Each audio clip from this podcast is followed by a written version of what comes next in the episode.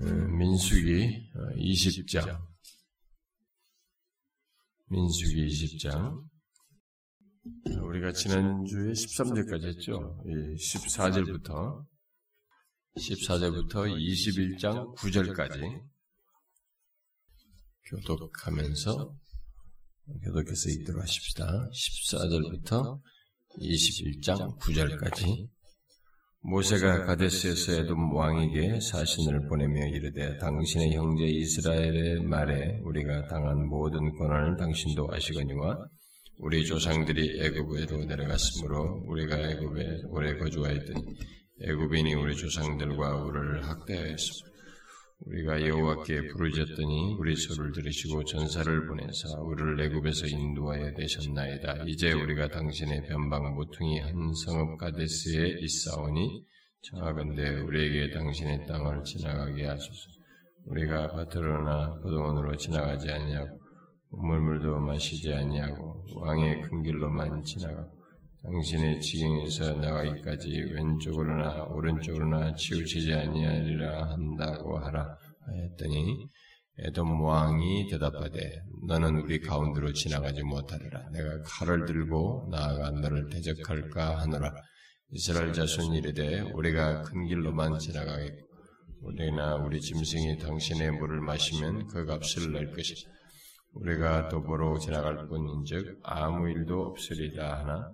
그는 이르되 너는 지나가지 못하리라 하고 에돔 왕이 많은 백성을 거느리고 나와서 강한 손으로 막으니 에돔 왕이 이같이 이스라엘의 영토를 지나가면 용납하지 아니하며 이스라엘이 그들에게서 돌이키니 이스라엘 자손 곧 온 회중이 가데스를 떠나 호르산에 이르렀더니 여호와께서 에돔 땅 변방 호르산에서 모세와 아론에게 말씀해 이르시되 아론은 그 조상에게로 돌아가고 내가 이스라엘 자손에게 준 땅에는 들어가지 못하리니 이는 너희가 무리반물에서 내 말을 거역한 까닭이니라.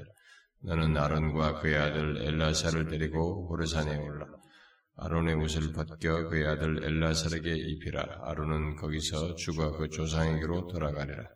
모세가 여호와의 명령을 따라 그들과 함께 회중의 목전에서 호르산에 오르니 모세가 아론의 옷을 벗겨 그의 아들 엘라살에게 입힘에 아론이 그 산 꼭대기에서 죽으니라. 모세와 엘라살이 산에서 내려오니 온 회중 곧 이스라엘 온 족속이 아론이 죽은 것을 보고 그를 위하여 30일 동안 애고 내geb에 거주하는 가난 사람 곧 아라세 왕이 이스라엘이 아다림 길로 온다 함을 듣고 이스라엘 쳐서 그중 몇 사람을 사로잡은지라 이스라엘이 여호와께 소원하 이르되 주께서 만일 이 백성을 내 손에 넘기시 내가 그들의 성읍을 다 멸하리이다.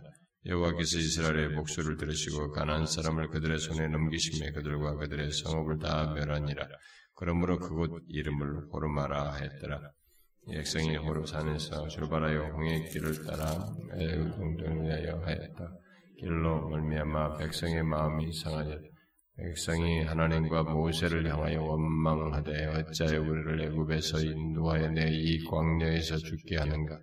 이곳에는 먹을 것도 없고 물도 없도다. 우리 마음이 이 하찮은 음식을 싫어하노라 하며 여호와께서 불뱀들을 백성 중에 보내어 백성을 물게 하시고 이스라엘 백성 중에 죽은 자가 많은 백성이 모세에게 이르되 이르러 말하되 우리가 여호와 와 당신을 향하여 원망함으로 싸우니 여호와께 기도하 이 뱀들을 우리에게 떠나게 하소서 모세가 백성을 위하여 기도하며 여호와께서 모세에게 이르시되 불뱀을 만들어 장대 위에 매달아 울린 자마다 그것을 보면 살리라 다 같이 읍시다 모세가 노뱀을 만들어 장대 위에 다시 뱀을 보다본 중 모두 살다 어, 이 민수기는 이제 이것이 끝나고 나면은 이게 이제 음, 발람 왕 사건이 나오는데 그게 좀 길게 나와요. 근데 길게 다루고 나면은 어, 뭐 이렇게 민수기가 금방 쓱 끝나버립니다.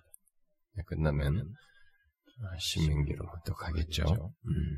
자, 예, 먼저 이 오늘 읽은 내용이 이제 한 네 개 단락으로 이렇게 나눠져 있죠. 어, 첫 번째 단락은 이제 아, 오늘 읽은 20장 14절부터 어, 21절에 어, 여기서 어, 이스라엘 백성들이 에돔 족속 자기 형제들에게 이렇게 좀 굴욕을 당하는 아, 장면이 나옵니다.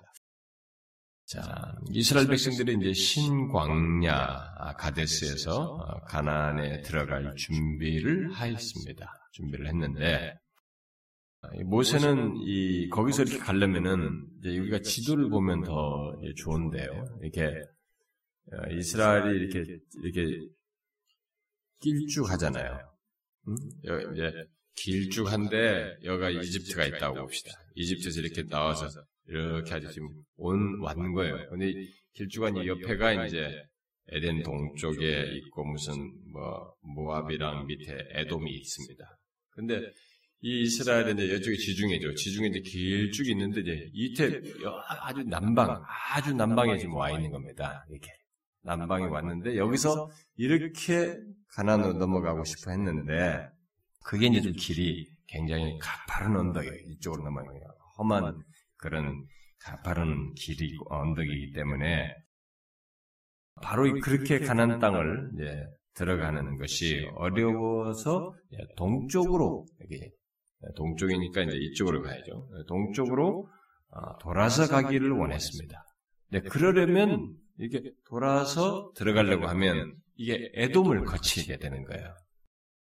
그 에돔을 통과해야 했는데 이 에돔 족속은 우리가 여기서도 지금 얘기다시피 음, 모세가 말하듯이 이삭의 쌍둥이 형제 아닙니까? 에서 어? 에서의 별명이 이제 에돔 있잖아요. 그러니까 이 에돔 족속은 에서의 족속이죠. 그래서 이제 결국은 자기 형제란 말이에요. 핏줄이죠. 음, 쌍둥이 핏줄이란 말이에요. 자기 형제의 핏줄인데 에서와 이 에서의 후손들은 이제 장자권도 팔면서 그 언약을 끊어버리죠. 어, 하나님과의 그 어떤 언약 관계, 언약의 약속 관계를 끊어버립니다. 그러면서 이게 어, 독립적으로 하나님 없이 자발적으로 하나님의 도움 없이 약속과 상관없이 자발적인 어, 스스로 살 길을 택해서 이게 워낙 야성적이 거치니까 이 거친 들로서 그 후손들을 번성시키면서 지금의 이 에도 그때 여기서 이 본문 배경에 에돔 땅이라고 하는 그런 좀 거친 그런 들판과 그런 반석이 있는 그 지역을 자신들의 이제 삶의 처저로 삼고 이렇게 자손을 번식해서 살아가고 있었죠. 그런데 그렇게 살아가는 그 에서 이후로부터의 에돔 족속은 어, 하나님을 그런 약속에 의해서 하나님을 의지하기보다 자신들이 스스로 살 수 있다고 생각하고 그렇게 후손을 그런 가운데서 이렇게 갖게 됐죠. 네, 그, 그렇게 형성된 민족이죠. 음, 같은 핏줄이지만 네, 그렇게 됐습니다.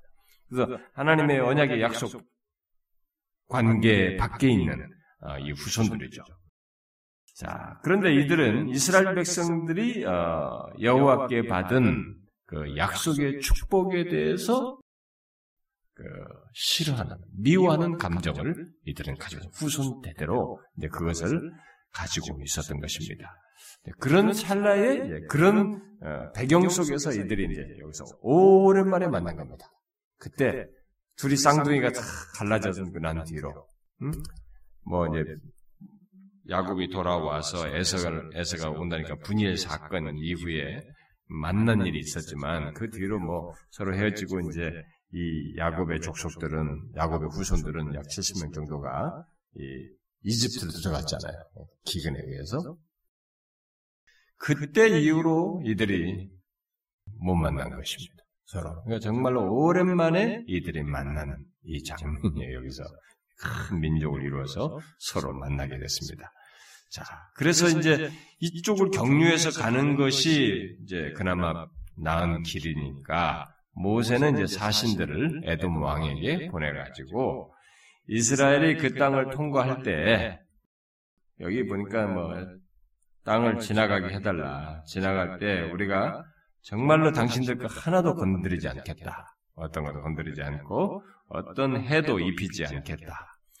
아, 그런 걸 재차 약속하면서 그 땅을 통과를 허락해달라고 요구를 했지만 에돔 족속은 어떻게 합니까? 이것을 거절합니다. 음, 에돔 족속은 어, 그들의 자만심이 강해요. 그래서 오바댜서 같은 경우 오바댜서는 에돔 족 속에 대한 예언이에요. 에돔 족속. 근데 거기서 오바댜 선지자가 에돔의 이 교만함, 예? 자신들의 자만심과 이 교만함을 막 그 한 장짜리지만은 거기서 계속 그들에 대해서 어, 예언도 하고 질타도 하고 그랬죠. 아, 그런 자만심을 가지고 동시에 형제에 대한 미움, 어, 미움을 가지고 어, 통과를 거절을 시킵니다. 물론 그 큰 그룹이 자기들을 통과한다고 할 때에 아마 통과하기 편한 길로 가면 흔히 왕의 대로라고 하는 그 길을 이게 주로 저쪽에 유브라데에서 이집트로 가려면 항상 통과하는 길이 왕의 대로라는 게 있어요. 좋은 길이. 그 길을 아마 거쳐서 갈 것일 때 그것이 자신들에게 뭐 위협이 될 여지도 있기 때문에 어쨌든 뭐 그런 것까지 맞물려서 통과하기를 거절한 게 된 것이죠. 그러면서 아예 혹시라도 자기들의 위협이 되는 것까지 차단하려고 에돔 족속은 아예 군대까지 보내서 대적하겠다. 너희들이 지나가지 못하도록 하겠다. 그러면서 여기에 이 칼을 응? 칼을 들고 나아가서 대적하겠다. 그러면서 일종의 군대를 동원해서 어? 이스라엘의 자기 땅을 지나가지 못하도록 막습니다. 자, 그런 이, 이 에돔의 행동은 이스라엘에게 어떻게 해요? 이스라엘에게 상당히 참 어려 공경스러운 상황인데 도움이 안 되는 이것 때문에 나중에 이제 에돔의 이제 또 심판도 당하고 그랬습니다만은 이 에돔의 행동이 이제 이스라엘을 상당히 화나게 하죠. 어. 그럼 어떻게 합니까?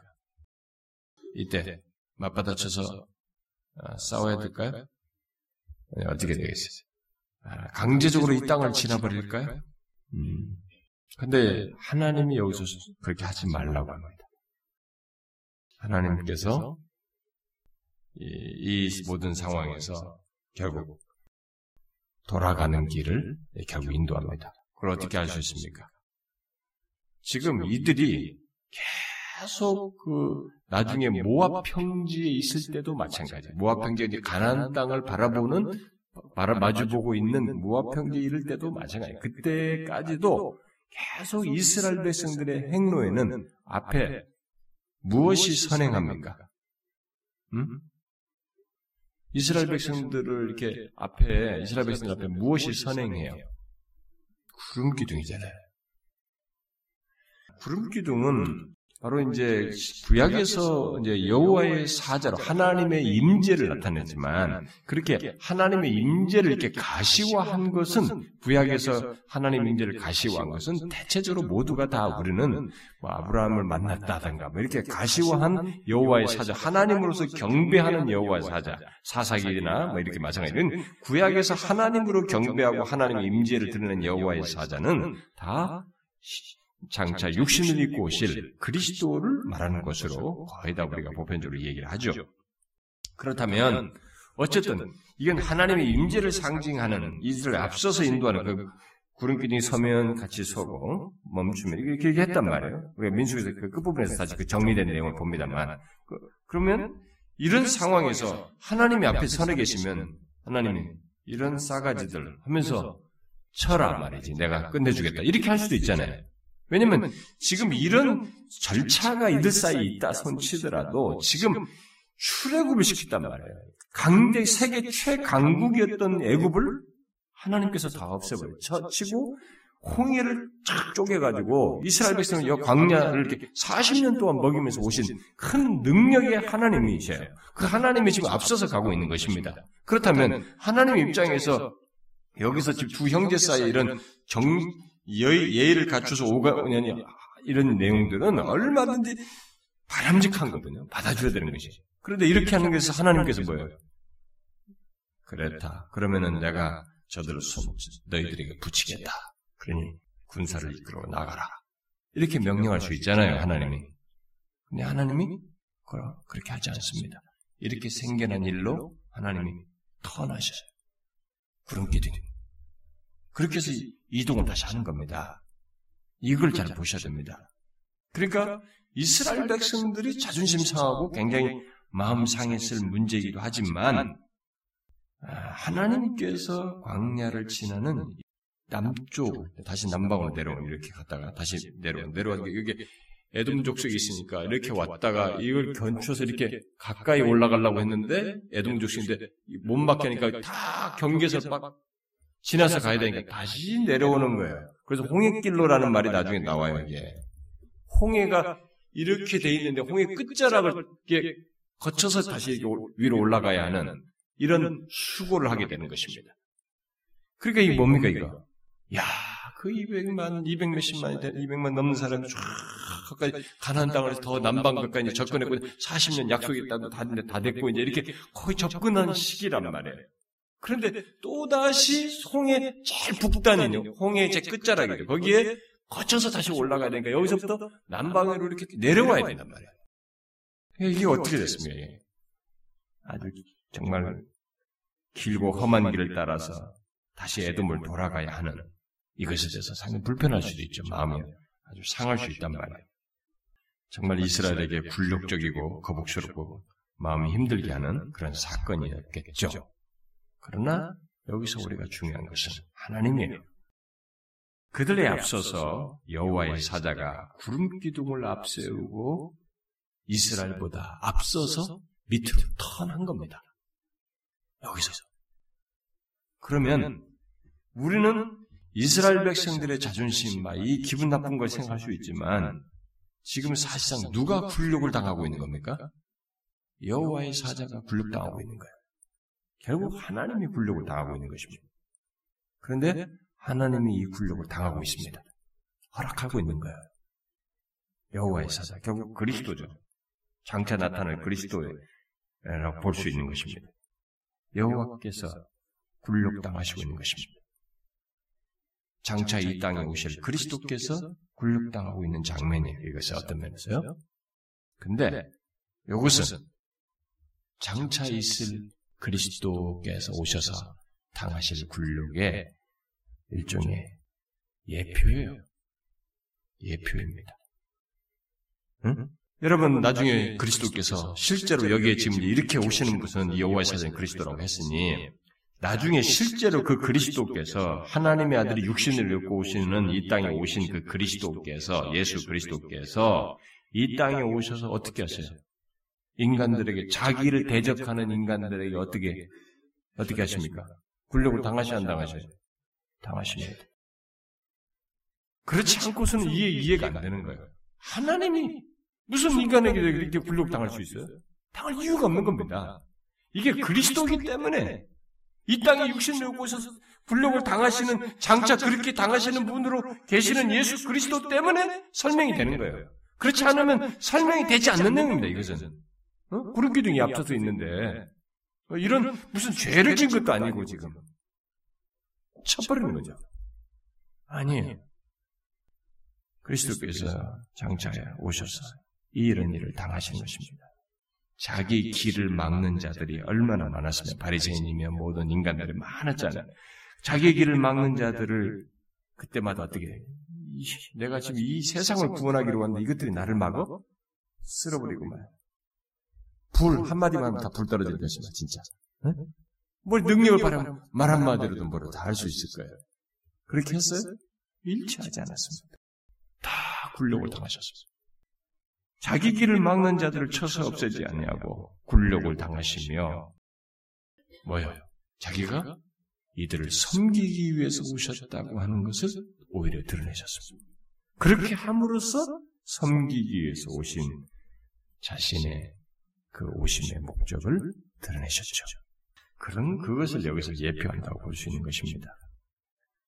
에돔 땅을 어, 우회하여 가신 그리스도께서 결국 그리스도께서 장차 잃어버린 자들을 찾는 하나님의 사랑을 나타내기 위해서 굴욕 속에서 섬기시는 것을 예표적으로 보여준 것이라고 볼 수 있죠. 실제로 예수 그리스도께서 이 땅에 오셨을 때 그리스도께서 얼마나 자기 자신을 낮추셔요. 와, 엄청나게 낮추시죠. 우리는 성경을 읽을 때 마태, 마가, 누가, 요한에 등장하는 예수 그리스도 뭐 그것에 대한 사도들의 해석이 뒤에 나와 있지만 서신들의 그 앞서서 실제로 마태, 마가, 누가, 요한에 기록된 그리스도의 이 행적을 자세히 볼 때 여러분과 제가 주목해서 볼 중에 하나가 그리스도의 낮아지심이에요. 나중에 부활, 승천, 올리우신 보지 않으신 승귀하신 높아지심은 다음 얘기예요. 먼저 그의 낮아지심에 대해서 우리가 놀라고 놀라면 봐야 돼. 정상적인 신자라면 그리고 성경에 대한 안목이 눈을 뜨게 되고 성경의 중심인 예수 그리스도 하나님의 성육신에 대한 이해와 신앙이 제대로 갖게 된 사람이면 그런 것에 대한 성경 지식이 밝게 되고 눈이 뜬 사람이면 이 복음서 사복음서에 등장하는 하나님의 낮아지심, 예수 그리스도의 낮아지심이 말할 수 없는 감동이 되는 거예요. 너무너무 놀라운 것입니다. 그래서 신앙이 이제 눈이 밝던 사람은 하나님의 낮아지심이 자기를 한없이 감동케 하는 계속 그 사실이 자기를 너무너무 감동케 하는 그걸 이 저기 빌리포스 2장에서 바울이 얘기잖아요. 그가 저기 자기를 응? 하나님의 그 동등됨을 여기지 않냐고 자기를 비워 낮추셔가지고 어디까지 죽기까지 자기를 낮추셨다고 하잖아. 우리야 죽는 것이 당연지사지만은 죄 있는 사람이가 하나님이 죽기까지 낮아지신다는 것은 상상이 안 되는 얘기예요.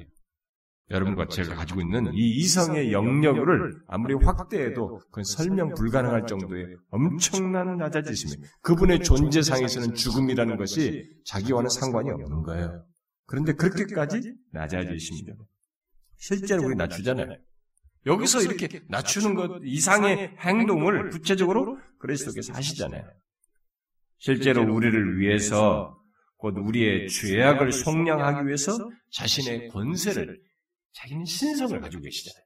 인성도 있지만 신성을 가지고 있잖아요. 그런데도 자신을 그 권세와 이런 모든 것들을 포기하시고 기꺼이 낮추시고 많은 권세들을 다 드러내지 않으시고 포기하시고 낮추시는 그런 모습을 보이지 않습니까?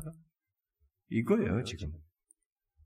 그런 것에 대한 예표라고 볼 수 있는 것입니다.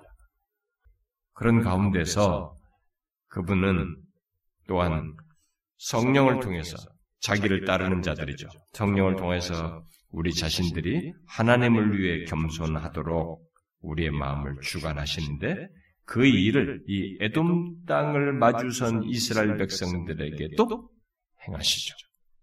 그렇게 함으로써 이들이 성령을 통해서 이들이 아, 뭐 우리 못 간단 말이에요, 여기서. 그런데 그의 낮아지심 속에 성령을 통하여 그들을 겸손케 하셔서 따르게 하셔요. 성령을 통하여 우리가 겸손하도록 우리의 마음을 주관하시는 일을 그분께서 하시는데 이 우리 우리들에게서도 하시는데 여기 에돔 땅을 마주선 이스라엘 백성들에게도 하십니다. 그래서 이들이 길고 험한 길을 따라 에돔 땅을 돌아가는데 따라가요. 이 백성들이. 응? 따라갑니다. 그래서 큰 사건 없이 이런 것을 위해서 막 분노하고 할 수 있는데 모세부터 막 흥분할 수도 있는데 따라갑니다. 하나님이 구름이 이동하셨기 때문에 그 길고 험한 길을 따라 에돔 땅을 돌아갑니다.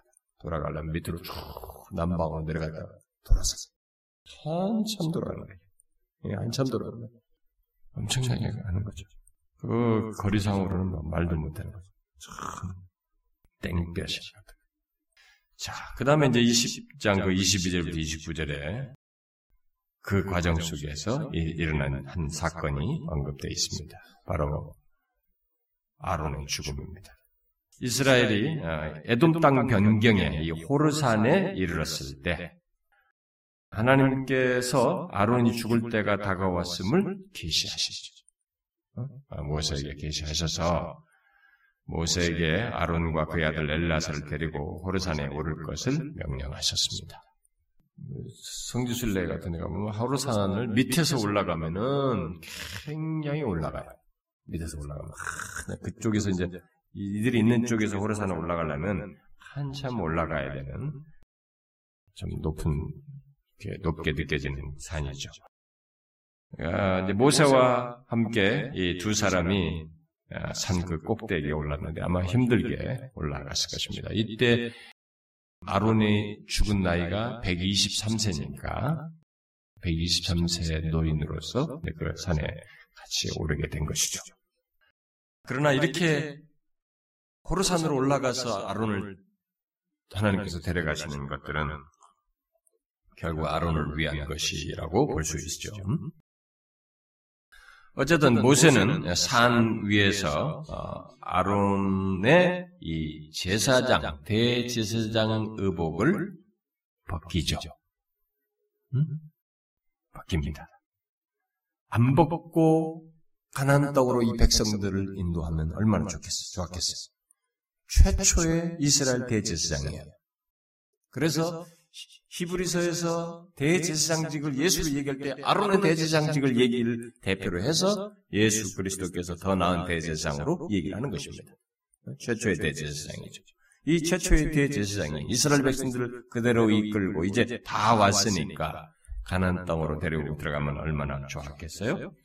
그런데 하나님께서 그것을 허락지 않습니다. 거기 24절 말씀대로 아론이 무리반물에서 하나님의 말씀을 거역했기 때문입니다.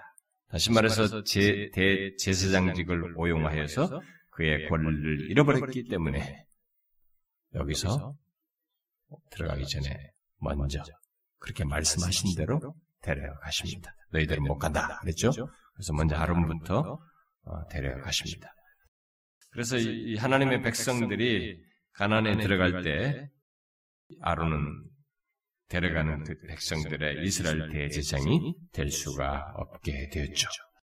자, 아론이 죽은 것에 대해서 이스라엘 온 회중이 30일 동안 애곡을 했습니다. 보통 이스라엘은 뭐 한 10일 정도 애곡을 하는데 30일을 애곡했어요. 그만큼 이제 비중이 컸다고도 볼 수 있는데 그러나 이 아론의 죽음은 그가 대제사장으로 이스라엘 백성들을 가난으로 이끌 수 있었을 텐데 이렇게 죽어야 했던 것은 결국 뭐겠어요?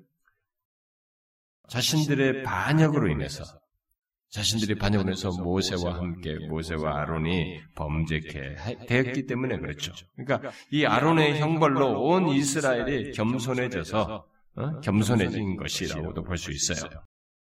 이제 이 백성은 이 지도자의 아론 대제사장의 지도자의 죽음으로 인해서 형벌을 받은 것이나 다름없었던 것이죠. 어? 어. 뭐 인도해야 되는데 그 일로 죽었으니까 자신들의 반역으로 인해서 생겨난 일로 죽었으니까. 그러나 이 대제사장의 직무는 엘라살로 이어서 계속되게 되죠. 그 아들 엘라살. 어떤 사람들은 어, 구원 얘기를 꺼낼 때 음? 이, 이것을 지난번에도 누가 얘기했었잖아요. 극단적인 회심관을 주장하는 이 사람들이 이제 항상 써먹는 것 중에 하나가 어, 지난번도 제가 잠깐 얘기했습니다만 뭐 구약의 광야의 이 사람들은 다 거기서 죽었지 않느냐. 그래서 광야에서 죽은 것을 구원받지 못한 것으로 이렇게 말을 하는 네, 회심관을 주장하는 사람들 중에 소수파들이 할 때 이 비유로 잘 써먹는 것인데요. 어, 그래서 여우수아와 갈렙만이 두 사람만 가난다 이더라고요. 결국 그 많은 사람들이 그리고 구원은 그렇게 두 사람 소수만 구원을 얻는다 이렇게 주장하는 어리석은 해석자들이 있는데 그렇지가 않죠. 여기 하나님께서 이 사람을 이렇게 호르산에 데려와서 데려가시는 거 보세요. 아론. 응? 하나님이 특별히 이렇게 해서 데려가시는 거예요. 어? 그러니까 우리는 이런 사람, 이런 사람 죽음을 다 저주받은 죽음으로 구원 못 받은 죽음으로 이렇게 말할 수 없어요. 그럴 거 하시면은 예수님과 그를 비교할 수도 없을 거예요. 그의 대제상직은 예수 그리스도의 대제상직 안에서 이해를 할 수 있는 문제예요. 이 사람의 것으로 이해하는 게 아니고 사실상 예수 그리스도의 장차 나타난 대제상직의 안에서 이 사람의 대제상직을 이해할 수 있는 겁니다. 그래서 이 사람의 죄는 예수 그리스도의 대제상직 안에서 용서가 되는 것이에요. 용서가 된 것입니다. 우리는 그렇게 봐야 되는 것이죠. 어, 여기서 지금 전, 전개하는 것도 이어서 하는 것도 마찬가지야. 그리고 엘라살도 우리가 퀘션이 들어요. 엘라살이 출애굽기 6장에 보면 음, 이 아론의 이 아들들 중에서 엘라살이 그 결혼했어요. 그러니까 결혼해서 비나스라는 자식을 낳아요. 나중에 여호수아와 함께 엘라살이 가난 정복하고 같이 죽습니다. 죽고 난 다음에 이제 사사기에 들어가서 여호수아가 사사기에 들어가서 이 비나스가 이제 그, 그 여호수아 끝자락에서 이, 이 아론의 손자죠. 손자인 비나스가 엘라살의 아들이죠. 그가 이제 이어서 대지상이 됩니다. 근데 그 아들이 출애굽기 6장에서 벌써 낳은 아들이에요. 비나스가. 그러니까 엘라살은 이미 그렇게 결, 결혼했어요. 그러면은 출애굽 후 20세 이상 그랬을 때 너희들 20세 이상 다 죽는다라고 했을 때 이 사람은 이미 20세가 넘었을 확률이 높습니다. 결혼한 사람이기 때문에. 그래서 여호수아 갈렙이라고 했다고 해도 또두 사람만 구원받았다 뭐 이렇게 그런 식으로 우겨서 해석하는 것은 그건 뭐 극단적인 해석이에요. 어, 구원을 자의적으로 이렇게 특권적으로만 해석하려고 하는 잘못된 해석입니다. 어쨌든 여기서 어, 하나님께서 그 이어서 근데 그렇게 대첫 최초의 대제상을 그렇게 데려가시면서 어, 여기에 이 엘르아사를 이어서 계속 그 대제상직을 행하게 하십니다. 자, 이렇게 하시는 사실은 뭐예요? 뭐 우리는 당연히 그 사람 뒤에 누가 대제상직을 하겠지 이렇게 생각하면 안 됩니다. 이렇게 그 호르산에 데려가서 그거를 어, 대장이 벗겨서 이어서 이 일을 하나님께서 특별하게 엘라사 데려가서 하게 하신 것은 뭡니까? 제사장의 직무가 백성들 가운데서 끊어지지 않도록 하나님께서 하시고 계시다고 하는 하나님의 의지적인 표현을 드러낸 것입니다. 그 말은 뭐예요? 대지장직이 계속 존속한다는 것은 뭡니까?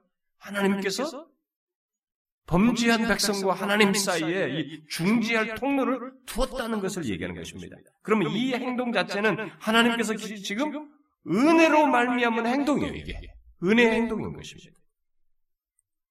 그, 그걸 알아야 됩니다. 하나님께서 일부러 이렇게 이 일을 하고 계신 것이죠. 그래서 이런 것을 통해서 이스라엘 백성들에게 분명하게 알게 하시고 있는 것이죠. 어? 대제사장 아론에게 옷을 벗긴 것은 예, 어떤 면에서 그냥 계속 하지 못하고 이런 것은 아론에게는 굴욕적일지 모르지만 그가 죽음으로 죽음으로써 하나님께서는 이어서 그 일을 제사장 직무를 계속 하게 하셨다는 것. 그리고 그가 죽음으로써 그리스도 그리스도에게서 받았던 대제사장직이 히브리서 기자가 말한 대로 그 참 대제사장이신 예수 그리스도를 더욱 확고하게 드러내는 음? 일종의 그 연결고리를 어, 드러내는 것이기도 하죠. 아, 그리스도께서는 자신의 대제사장직 안에서 이 여기서 이런 죄로 못 들어가게 된 이 아론의 죄를 속량해 주실 것이죠. 장차. 왜냐하면 그 제사장직은 예수 그리스도의 제사장직 안에서 이해될 수 있는 것이기 때문에. 자, 그 다음 21장 1절부터 이제 3절을 보게 되면 여기에 어, 그, 이 사건이 어, 호르산에 접근하기 전에 있는 사건인지 끝나고 있는 사건인지 예, 어, 옥신각신하는 것이 있습니다. 어쨌든 이스라엘이 이제 그렇게 이동을 다시 돌아가야 하는 그 행로에서 이 가난 사람 곧 이 아라세 왕이 예, 여기 네겝이라고 그랬죠. 가난의 남방 네겝부에서 사는 사람들인데 이 아라세 왕이 이스라엘을 공격했습니다. 여러분 이 네개부 사람들이 어디서 이 이전에 출애굽 여기 이 오늘 본문 이전에 한 번 나왔습니다. 혹시 기억나시나요? 이 기억하면 성경을 아주 주도면밀하게 봤다는 얘기가 되는데, 음? 이전에 이전에 나왔어요 우리 공부할 때. 네? 음, 그, 예. 여기 출애굽 이후에서 한번 말해보세요. 출애굽 이후에서. 기억이 안 나죠? 뭐 그거 참 쉽지 않은 지식이죠. 아, 요 사건은 조금 어떤 면에서 연결해서 해석할 수 있는 사건이에요. 뭐냐면은 어, 정탐꾼 사건 이후에 이제 너희들 40년 동안 40일 정탐일을 40년 일을 날 연수로 환산해서 너희들은 출애굽 광야에서 있게 될 것이다. 그래서 너희 세대들은 뒷세대들 먼저 세대들은 죽을 것이다. 라고 했을 때 그 말을 듣고 아닙니다. 이제 우리 올라가겠습니다. 라고 하면서 올라갔잖아요, 이들이. 그래서 만난 팀이 이 사람들이에요. 이들에게 그때는 패했습니다. 그러니까 이들이 선, 앞선 세대가 죽기 전에 그들을 승리하는 것을 여기서 경험하는 거예요. 아, 앞으로 가난 정복이 이렇게 승리하는 것이구나라는 것을 처음 경험하는 장면이에요. 음, 그래서 요 약간의 그런 의미가 있는 내용이라고 볼 수 있습니다. 어쨌든 이들이 공격해가지고 이스라엘 사람 중에 몇 사람을 사로잡았어요.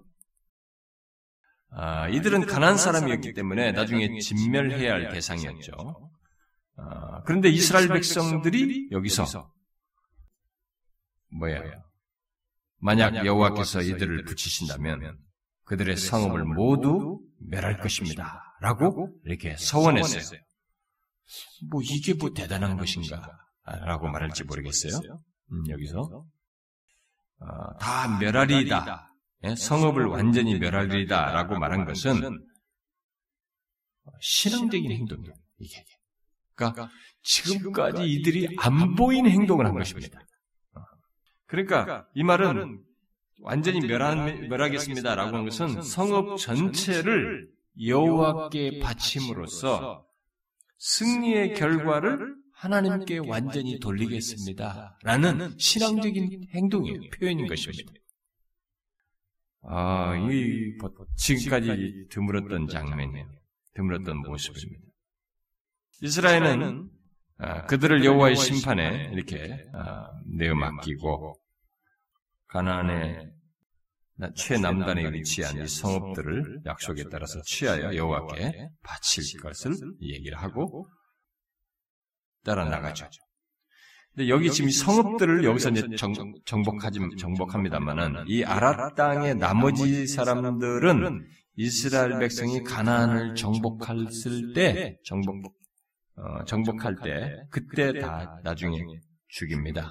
여기서 다 잠, 잼매르진 않고 지금 이 성읍만 어, 여기서 정복하는 것입니다. 아, 그래서 이 아라성읍의 이 전리품들을 취하여 쓸 수도 있거든요. 여기서 정복을 하고 어, 쓸 수도 있는데 그것들을 다 여호와께 서원한 대로 그것들을 모두 여호와께 바칠 것을 약속하면서 이 승리를 여호와께 돌립니다. 여리고성에도 아무것도 건드리지 말라 그러죠. 예? 거기서 전리품 아간이 뭐 숨기고 그러지만 이거 전리품그 전리품도 엄청나다니 그런 것들. 이게 뭡니까? 그것을 하나님께 전적으로 승리를 돌리는 행동이에요. 안 건드리는 게. 인간들이 막 취하고 싶고, 이 취한 것을 통해서 막 승리에 대한 착각과 도치를, 어쨌든 자기를 자꾸 거기에 개입시킬 수 있는 여지가 있는데, 전적으로 이것이 하나님께서 승리를 주셨다는 것을 인정하는 것이 고백하는 것이거든요. 그러니까 그런 행동이에요. 이게 지금 다 사실이죠. 그러니까 어쩌면은 유혹거리거든요. 이들이 필요하거든요. 이동하는데. 그런데 그걸 안 건드리겠다는 거죠. 음? 그러니까 이것은 이전에 없던 겸손한 태도였습니다. 아, 결국 여호와께서 여호와께 자신들이 사용되는 아, 사용되는 도구가 되기를 원하는 모습이기 때문에 상당히 겸손한 태도이죠. 결국 멸망을 위해 아, 구별된 이, 이 아라, 아라 성읍이 가나안의 모든 족속을 쫓아내기 위한 사실상 한 예언으로서 여기서 네, 등장하는 것입니다. 아, 가나안을 이렇게 다 쫓아내시는구나. 그것의 첫 예언적인 한 사건이라고 보면 됩니다. 음? 멸망을 위해서 먼저 어? 구별된 한 성읍인 것이죠. 그리고 앞으로 하나님의 모든 대적들이 반드시 멸망될 것이라는 것을 예언하는 것이기도 합니다. 이것이 이렇게 멸망됨으로써 가나안 땅에서 하나님께서 자 뒤에 이렇게 멸망을 시킬 것이다. 너희들 대적하는 모든 자들을 이렇게 멸망시킬 것이다라고 하는 한 예언적이고 예표적인 것이란 말이에요. 네, 그것은 우리 그리스도인에게도 다 마찬가지입니다. 하나님의 백성들에게 하나님의 모든 대적, 하나님의 모든 대적들뿐만 아니라 하나님의 백성들을 대적하는 하나님의 모든 대적들은 결국은 똑같이 이렇게 되는 것이 이렇게 멸망됐던 것처럼 결국 모두가 멸망되게 될 것이다. 라고 하는 것을 예언이라고 볼 수 있습니다. 그것은 지금도 우리가 이 세상의 대적에 대해서 이런 생각을 여기 아라 네, 성읍처럼 생각하면 됩니다. 어? 그리스도께서 궁극적으로 승리를 거두고 그의 백성들이 이 세상을 심판하게 될 것을 말씀하셨듯이 이 아랏 성읍처럼 그렇게 될 것입니다.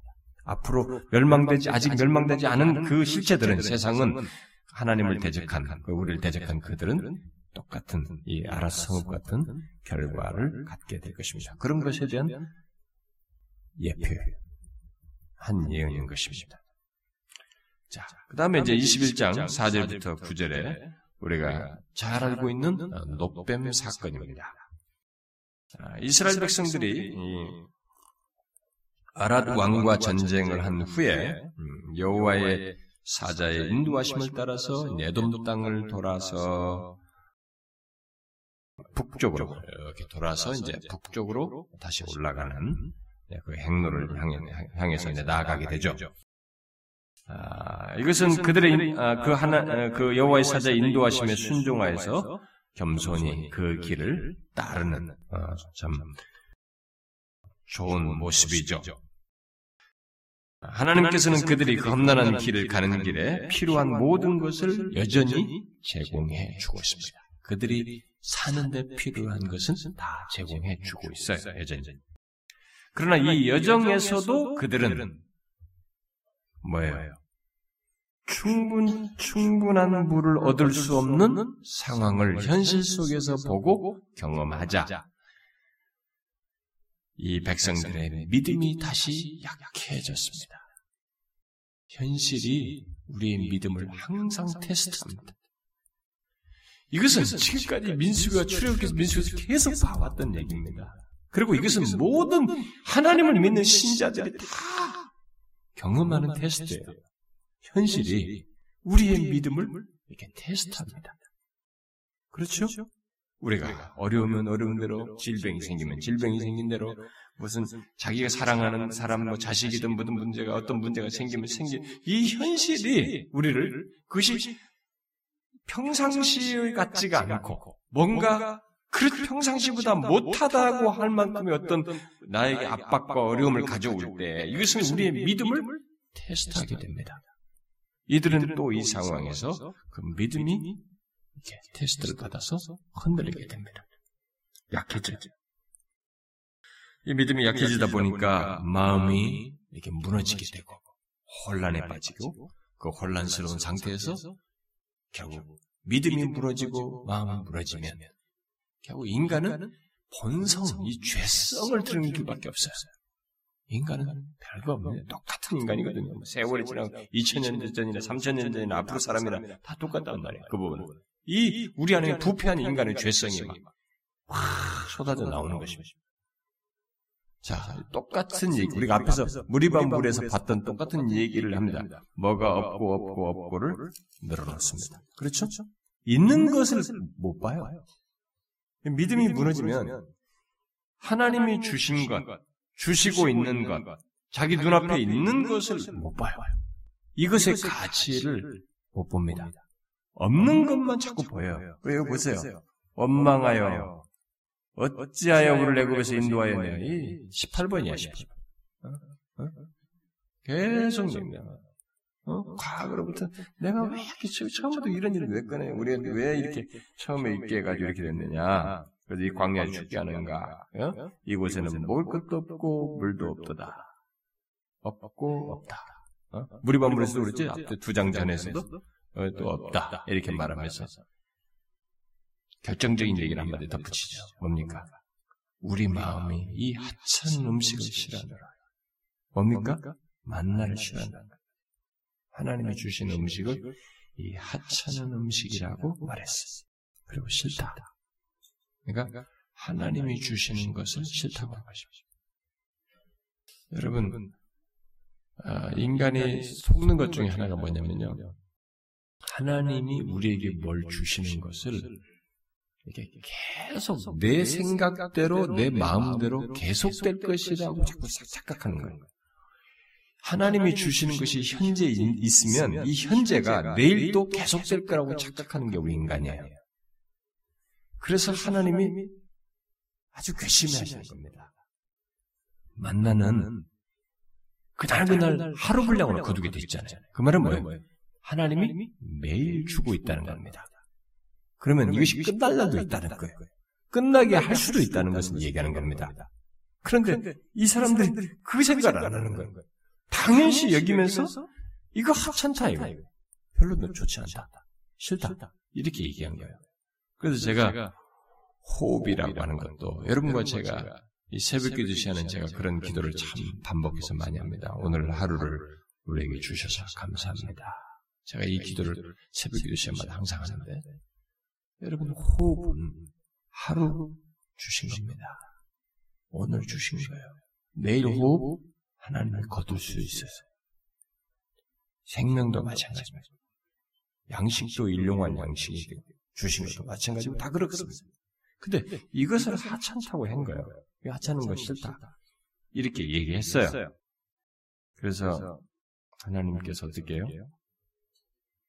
정작 필요한 것은 주었고 또 그 반석 대신 그분께서 어떤 식으로든 그들에게 물을 대서 먹게 하실 수도 있는데 이렇게 다시 인간의 본성을 드러내면서 막 원망하면서 대항하니까 하나님의 자비를 생각지 않고 그 험한 길에도 역시 그곳에 만나를 내리고 계시는 기적 같은 일이 만나를 내린 것이 기적 같은 하나님의 행동임에도 불구하고 거기서 생각지 않자 무시하자 어떻게 했어요? 하나님께서 노를 발하셨습니다. 그래서 불뱀을 보냈어요. 이 지역에 불뱀이 많거든요. 그 지역거든요. 매출하기도 그 지역이 매출하기가 그쪽에 동풍에서 많이 움직이는 그 지역은요. 그, 그 지역에 있는 걸 써먹은 것이죠. 불뱀이 많아요. 광야에 불뱀이 많습니다. 독이 등등. 불뱀들을 보낸 거죠. 뭐 이집트에 막 파리 이, 막다 파리 막 이로 막 다 보내. 그 지역에 많은 것들이. 하나님께서 창조의 물의 모든 세계를 다 통과하시기 때문에. 야 깊은 데로 물들는 아니 우리 밤새도록 했는데 안 잡혔는데 깊은 데로 놔라. 바닷속이든 뭐든 간에 자연세계든 다 그분의 창조계 안에 그의 다스리심 안에 있기 때문에 이런 것은 하나도 문제가 되지 않아요. 근데 200만 넘는 사람들을 향해서 불뱀들이 덤볐으니 이게 어찌 된 거예요? 뱀 한두 마리는 우리가 발로 차고 때리고 죽일 수 있어요. 이게 사정없이 막 덤벼오면 이거 감당 못해요, 여러분. 뭐 죽어나간 겁니다, 사람들이. 응? 죽어나갔어요. 그러자 백성들이 모세와 여호와께 범죄하였음을 고백하고 모세에게 여호와께 기도하여서 불뱀들을 떠나게 해달라고 호소를 했어요. 이것도 달라진 모습이에요. 이전에 이렇게 안 그랬어요. 버팅기고 말이지 뭐 돌이켰다 이런 게 별로 없어요. 어? 이렇게 회개 뭐 해서 이렇게 고백하면서 이렇게 했다고 하는 게 별로 없어요. 그런데 이전에 볼 수 없었던 겸손한 태도로 그렇게 했습니다. 그러자 여호와께서 모세에게 명령했습니다. 높뱀을 만들어서 장대 위에 매달게 하고 누구든지 불뱀에 물린 자들마다 그것을 장대 위에 단 불뱀을 보면 본 후에 고침을 받게 하셨습니다. 응? 그것을 보면 살리라. 이렇게 하셨습니다. 자, 먼저 생각해 봅시다. 이 말씀은 예수님 께서도 하셨겠죠? 음, 하셨기 때문에 잠깐 설명할 필요가 있습니다. 자, 먼저 뱀에 물린 자마다 그 장대 위에 단 불뱀 그것을 보면 살리라 그랬어요. 이 말씀을 이렇게 말씀하신 것을 우리가 잘 주목해야 됩니다. 너희들의 상처를 바라보거라 라고도 하지 않았고 모세 너희들 맨날 문제가 있으면 모세잖아 모세를 바라보라고도 하지 않았고 아무것도 하지 않았어요. 단순하게 장대 위에다 노뱀을 바라보면 살리라 이렇게 했습니다. 어떻게 보면 이들의 입장에서는 아주 단순하게 하나님이 제시하신 것의 말씀에 순종함으로써 믿고 순종함으로써 살게 되는 이런 길을 제시하신 것이죠. 녹뱀 자체의 이 어떤 병을 고치는 이 능력이 있는 것은 아니죠. 그것은 아닙니다. 이것은 어, 죄의 오염이 하나님의 은혜로 정복되었다는 것을 나타내주는 하나의 상징입니다. 이 너희들이 죄로 오염된 이것이 이렇게 하나님의 은혜로 제시된 이것을 예? 하나님의 은혜로 이 죄에 오염된 것 이런 것들이 정복되었다는 것을 나타내는 하나의 상징이고 그것이 예수 그리스도 안에서 확고하게 드러납니다. 그건 조금 이따 제가 예수 그리스도 얘기는 조금 더 설명하기로 하겠습니다. 아, 그래서 녹뱀을 장대 위에 매단 것은 우리의 죄악 때문에 십자가 위에서 저주를 받으신 그리스도를 나타내기 위한 한 예언인 것입니다. 그래서 이런 식의 행동을 왜 하셨을까? 우리는 왜 이런 식으로 그냥 말 한마디 하거나 뭐 다른 식으로 왜 이런 것을 했을까라고 했을 때 우리는 이것으로는 여기서 설명이 안 되는 부분이 있어요. 이것은 예언입니다. 뒤에 있을 장차 우리의 죄를 죄악 때문에 십자가에 달려서 저주를 받고 죽임 당하시는 그 그리스도를 나타내기 위한 한 예언인 것입니다. 그래서 누구든지 믿음으로 그를 바라보는 자마다 구원을 얻게 되는 그 한 가지 사실을 예언하기 위해서 이것을 여기서 어, 드러낸 것입니다. 자, 그러면 이제 요한복음에서 그 사건이 실제로 역사 속에 일어나죠. 그리스도의 십자가에서 일어났는데 이 내용을 예수님께서 이 얘기를 하신단 말이에요. 요한복음에서. 그건 잠깐 찾아봅시다.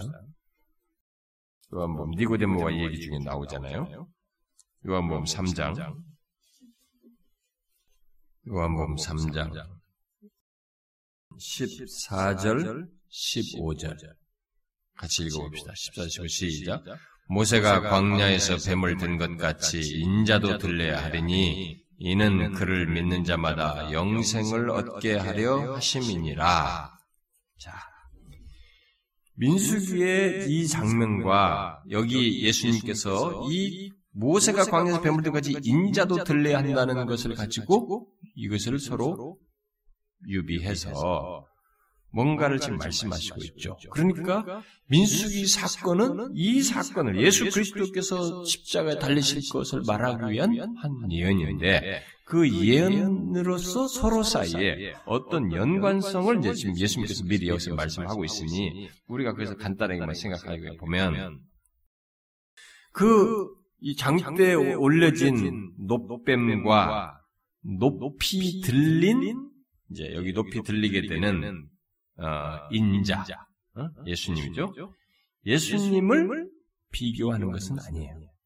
높뱀과 예수님을 높이 들린 높뱀과 높이 들린 예수님을 인자를 비 어, 유비하는 것은 아닙니다. 오히려 예수님은 이스라엘 백성이 높뱀을 바라본 결과로 생명이 회복된 것을 사람들이 믿음으로 인자를 바라본 결과로 영생을 얻게 된다는 것을 말하는 것입니다. 여기서 중요한 것은 믿음이에요.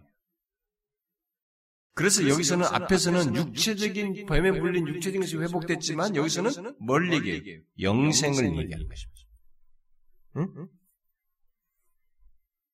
그러니까 노뱀을 바라본 것 결과로 생명을 얻었잖아요. 그런 것처럼 사람들이 믿음으로 인자를 바라본 결과로 영생을 얻게 된다는 것입니다. 그런데 이제 믿음이라고 믿음으로라고 했을 때 우리가 이제 여기와 비교를 해보면 이스라엘이 광야에서 그 경험한 어떤 것과 같이 궁극적으로는 인간의 믿음 자체를 지금 가치를 주는 건 아니고 그 믿음으로 결국 뭐예요? 믿음의 대상이 하나님이 이렇게 고치신다. 라고 하는 것을 이 민숙에서 강조하는데 여기서도 같은 것입니다. 결국 믿음을 얘기하지만 영생을 주신 인자를 바라본 자에게 하나님께서 생명을 주신다, 영생을 주신다는 것을 강조하는 것입니다. 그리고 여기서 동, 양쪽에서도 똑같이 공통적으로 지금 이것을 연결지에서 설명하는 중에 하나는 구원의 방법이에요. 구원의 방법을 바라보는 것, 음? 바라보는 것에 대해서 얘기를 한 것입니다. 이쪽엔 구원의 방법으로 바라보는 것은 뭐예요? 다람 멜린 장대에 다르면 노뱀이에요. 여기서는 뭐예요? 인자를 바라보는 것입니다. 응? 이 세상에 우리가 구원을 얻으면 영생을 얻으면 다른 것으로는 얻을 수가 없어요. 인자를 바라보는 것입니다. 어떤 사람들은 나중에 제가 이제 구원에 대해서 설명을 할 때 차근차근히 설명을 해야 되지만 이 구원의 문제를 진지하게 고민하는 사람들 중에는 너무 지나치게 이렇게 자학적으로 구원을 추구해요. 회개, 아주 고통스러운 회개를 해야 구원에 이르는 줄 알아요. 그런데 여러분 구원을 얘기하려면 회개라고 하는 것에 집중하는 문제보다 어?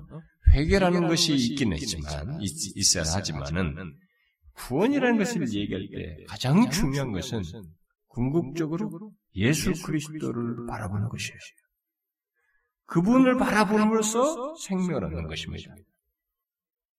저분이 왜 저기에 달려있느냐, 그가 누구이냐, 그를 바라봄으로써 구원을 얻는 거예요. 지금 이, 이, 이 장대 이거 이거 하나 바라보는 거거든. 하나님이 제시한 방법을 따르는 것이에요. 여기서도 지금 예수님께서도 얘기하는 거예요. 인자가 들려야 한다. 바로 그 인자에 들리신 그를 믿는 자마다 영생을 얻는다. 이 양쪽에서 구원 얻는 방법을 똑같이 연결, 연결점으로서 우리에게 얘기를 해주고, 또 한 가지, 더, 뭐, 더 많은 연결점을 제가 설명할 수 있겠습니다. 그건 나중에 상생이 강의할 때 한번 하기로 하고, 또 하나 연결점을 생각할 수 있는 거면, 생명이, 아니, 아니, 생명의 어떤 이 문제를 같이 양쪽에서 연결. 저쪽은 육체적인 생명에 죽는 것인데 죽어가는데 죽음에서 살아나는 그런 생명을 여기서는 그 바라보는 자에게 영생을 약속하고 있습니다. 제가 뭐 회심을 고민하는 사람들, 뭐 이런 사람들과도 서로 서로 나누고 앞으로 그런 시간을 좀 더 그들과도 교제도 더 하고 가이드도 하고 뭐 이렇게 하겠습니다.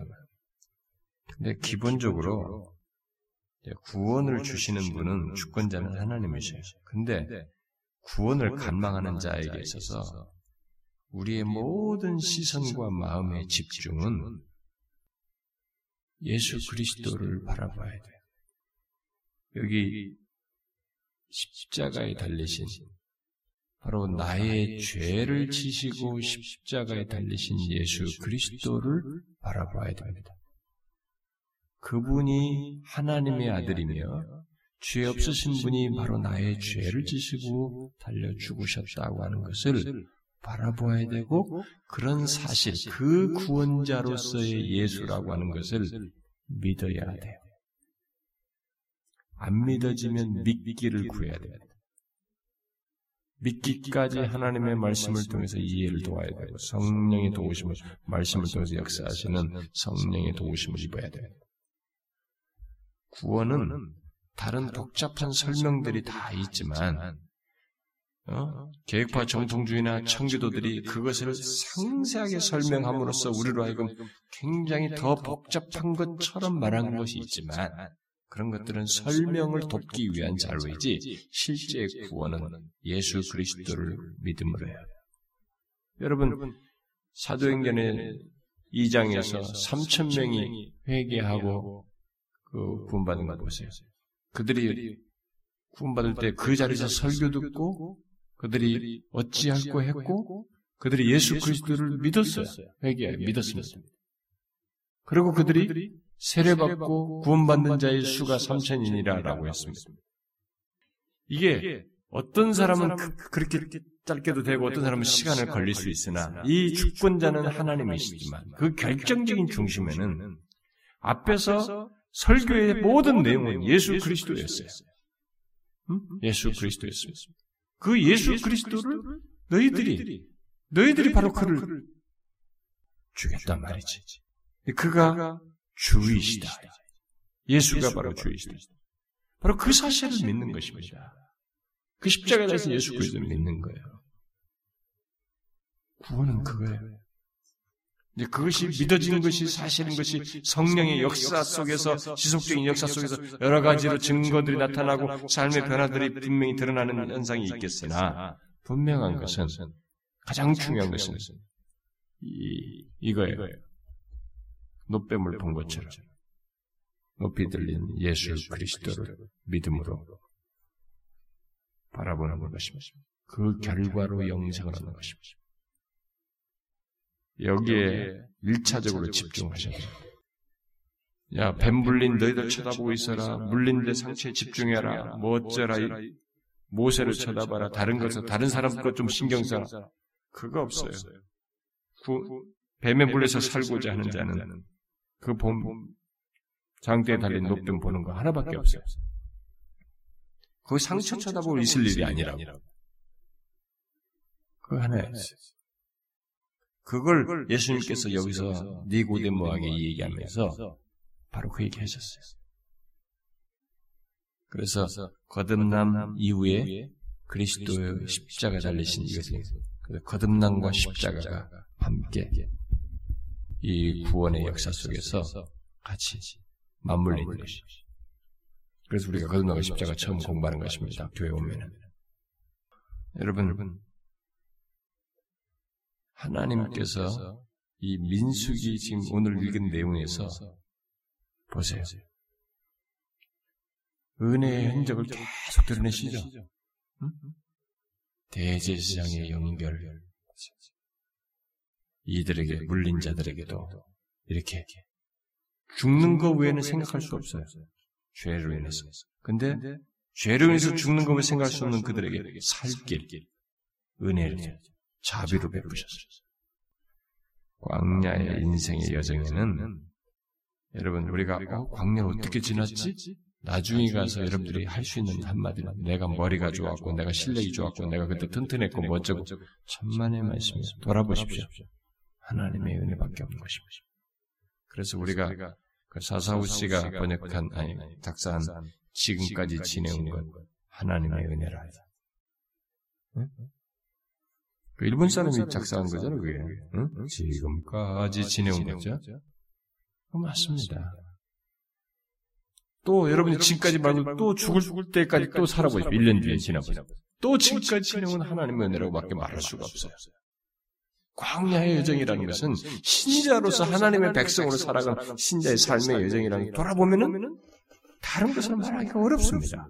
왜냐면, 죄라고 하는 것을 내가 가지고 있기 때문에 그 죄로 인해서 죽는 것 외에 징계받고 심판받는 것 외에 다른 걸 생각할 수 없는 나라는 존재에 거기서 이렇게 신앙을 지키고 여기까지 이렇게 된 이 모든 것을 말하려면은 은혜밖에 말할 수가 없어요. 그렇지 않습니까? 그것을 발견하십시오. 그리고 그것을 감사하셔야 됩니다. 그러니까 하찮은 것이라고 생각하면 안 됩니다.